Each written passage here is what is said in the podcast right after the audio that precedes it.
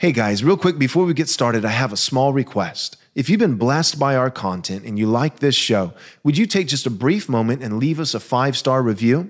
This is quite possibly the most effective thing that you can do to ensure that this content gets out to as many people as possible. Thanks. Jesus said, Man cannot live on bread alone, but from every word that proceeds from the mouth of God. You're listening to Daily Truth. Three spheres, two kingdoms, lastly, one king. There are two kingdoms, but Jesus is king over all of it. The Christian view is not the view of the Lion King.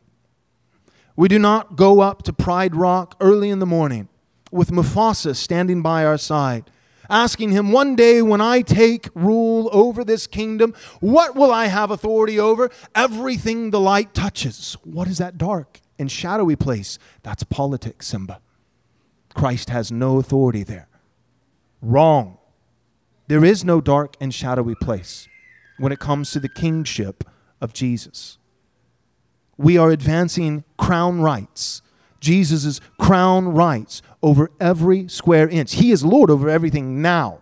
What we are seeking to do as the people of God, as His church, the body, is we are seeking to, through not coercion, but through persuasion and the preaching of the gospel, through conversion, to see people come not under His lordship. They have no choice in that. They are under His lordship, but to come to love His lordship to submit willfully and joyfully to his lordship, to see Christ reign that exists right now joyfully embraced, and not just by the church, but by the home, and not just the home, but even the state, so that all of society would lend towards human flourishing, that would be good for both the Christian, but even the pagan.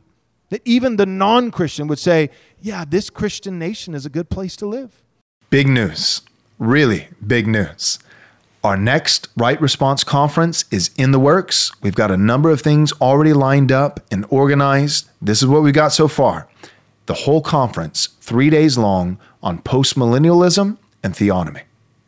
And the speakers, Dr. James White, Dr. Joseph Boot, Gary DeMar, and of course yours truly, Pastor Joel Webbon.